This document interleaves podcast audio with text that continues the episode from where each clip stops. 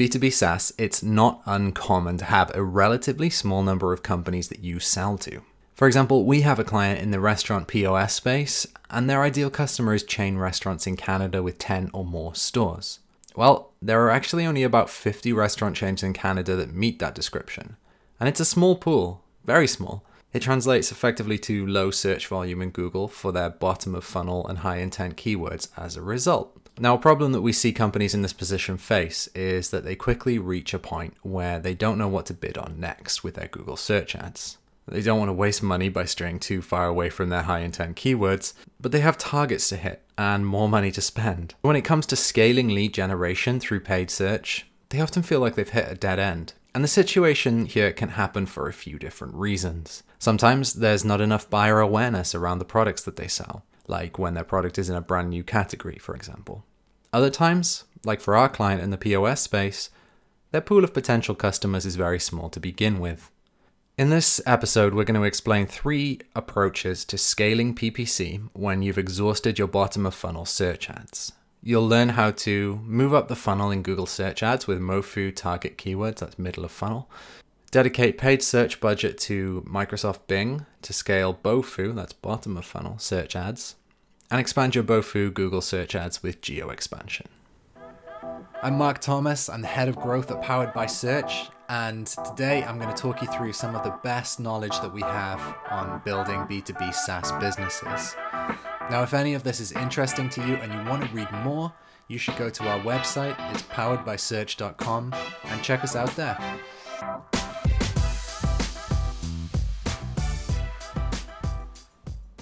Even when you've tackled your bottom of funnel keywords through search, don't move away from Google just yet there is still an opportunity to create search campaigns for keywords that are higher in your funnel and leverage YouTube for increasing your branded search volume too. To scale your search ads, focus on middle of funnel keywords that indicate searchers have a pain point that your product solves, but are not yet aware of your product as a solution. Now, examples of these types of keywords include Gartner, you know, MDM report or something like that, Forrester, insert industry reports, template, guide, how to, and here's an example of how it works in practice.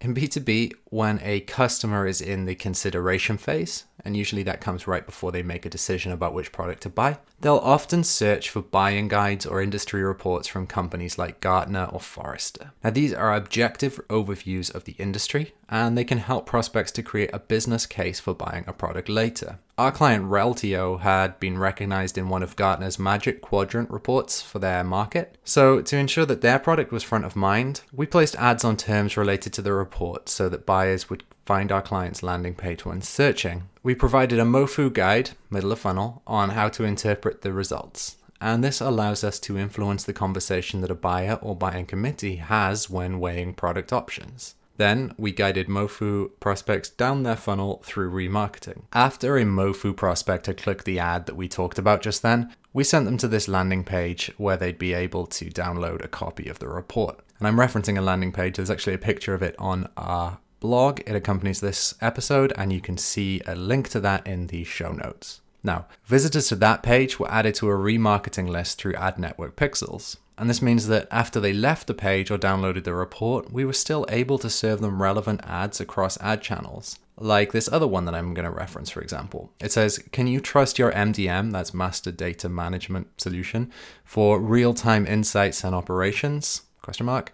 Switch to Reltio. Get a demo. Now, the impact of this is that Mofu prospects are shown ads related to their concerns, i.e., which product should I buy? Now, that directly addresses the pain points that we know customers have when considering a solution like our clients. Effectively, can you trust your MDM for real time insights? That's almost the exact ad copy. Uh, let's move on to talk about Bing ads. Now, many B2B SaaS companies avoid Microsoft ads. They think that too few people use Bing as their search engine, so they write it off as a paid search channel. But look, Microsoft products are a dominant player in enterprise business. So if you sell a product for enterprise SaaS or one that people in enterprise SaaS use, Bing is often the default search engine of your target audience. For example, our client Snap Projections sells financial planning software to Canadian financial advisors. Now, most people in their target audience work for large financial services firms in Canada like Manulife and IA Private Wealth. So, if you're a Canadian financial advisor and you work under the umbrella of a large firm, there's a strong chance that you use Windows devices and software. Therefore, you're likely using Microsoft Edge, where Bing is your default search engine, not Google. Now, while the search volume will still be a fraction of what you see on Google, the quality of traffic and leads can be high through Bing. And since your competitors are unlikely to be using Bing, competition's also a lot lower. Now, the other advantage of Bing is its connectivity with LinkedIn. Now, because LinkedIn is part of the Microsoft portfolio of companies, Bing enables you to layer Microsoft search ads with company, industry, and job related data straight from LinkedIn. We made use of this when we set up Microsoft search ads for Snap projections. So we identified job functions such as accounting or finance and industries such as banking, financial services, and investment management as the most relevant things. Then we tested bids for each of these industries and job functions through Bing ads to see which would be the highest performing in reality. And this is one distinct advantage over Google. At the moment, Google only offers advertisers company size as a signal that they can target. But by targeting industry and job function through Bing, your targeting becomes significantly tighter, increasing the likelihood of finding right fit customers. And getting started with Microsoft Ads is really simple. They've made it easy to import campaigns straight from Google keywords, ads, and all other settings will pour over to Bing without any friction. Pretty nice, eh? Other one caveat to that is that you still have to set up tracking and attribution for yourself. Microsoft has its own tracking pixel, just like Google Analytics. So, just like LinkedIn ads or Twitter ads, you have to, for example, set up UTM parameters, add their pixel across your entire site, create new audiences, create new goals, configure your Bing campaigns according to those audiences and goals. But once you've done that, you can run and track your campaigns the same way that you would with Google. So if you've maxed out on both Bing and Google Ads in your current target region, then it might be time to widen your global reach by leveraging Google Ads' geo expansion features. Now, most companies get geo expansion wrong because they're not methodical about it, not strategic. They'll target too broadly and promote the same creative that they use in their existing region. Those ads tend to fall flat because they don't consider cultural differences. The keywords that you target can vary because of language. Even between English speaking countries, there are different ways of talking about similar subjects. Search volume will also vary by region. Therefore, bidding strategy should be adjusted accordingly. Many companies overlook that and assume that the same bidding strategies will just apply across the board. Instead, they should pay different amounts for certain keywords and continue to make optimizations for efficiency you can expand your search campaigns with geo expansion by following the following steps. The first is analyze. Don't just spin a globe and start spending a significant ad budget in a place that your finger lands on. Base your decision on actual data if you can. So find out which other regions are working for you organically, first of all. To do this, you can review customer data and analytics data for key regions for expansion. You can ask your sales team which countries they see the most leads from. You can look at customer data to see which countries are the most common among your user base. And you can do keyword research to see which countries have the highest search volume for your target keywords.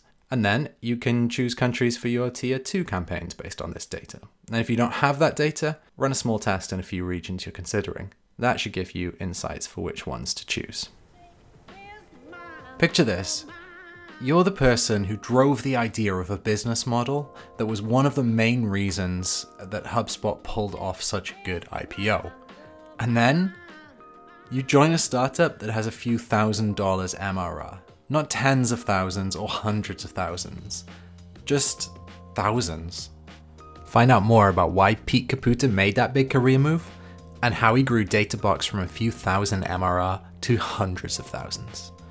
That's episode 2 of Inflection Point, available wherever you get your podcasts. Back to the show.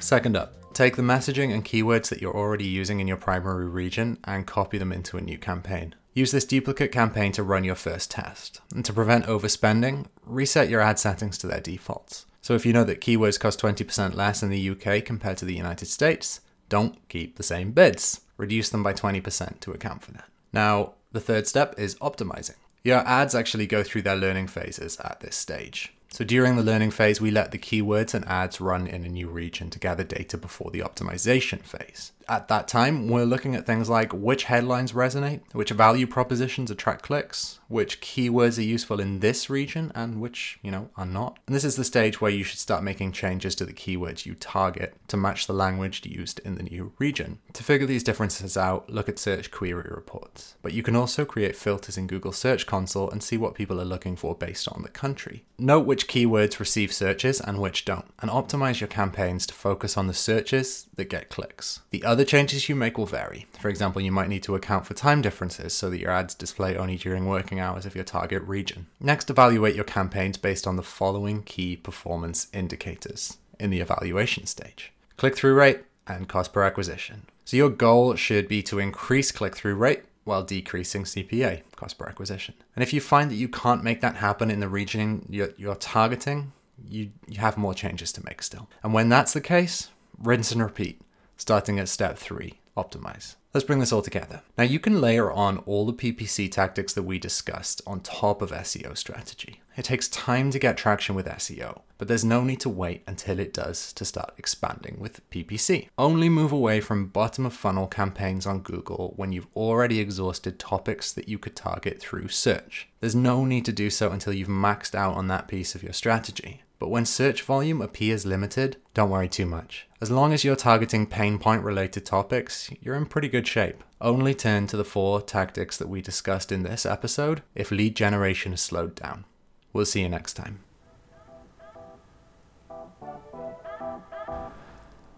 So, if you enjoyed that today and you want to do something about your B2B SaaS marketing, you should get in touch with us.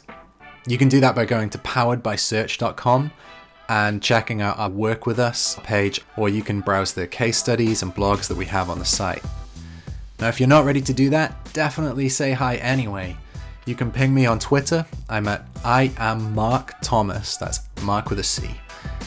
Or you can ping our founder and CEO, Dev Basu, D E V B A S U. Connect with us there. Looking forward to seeing you again for another episode.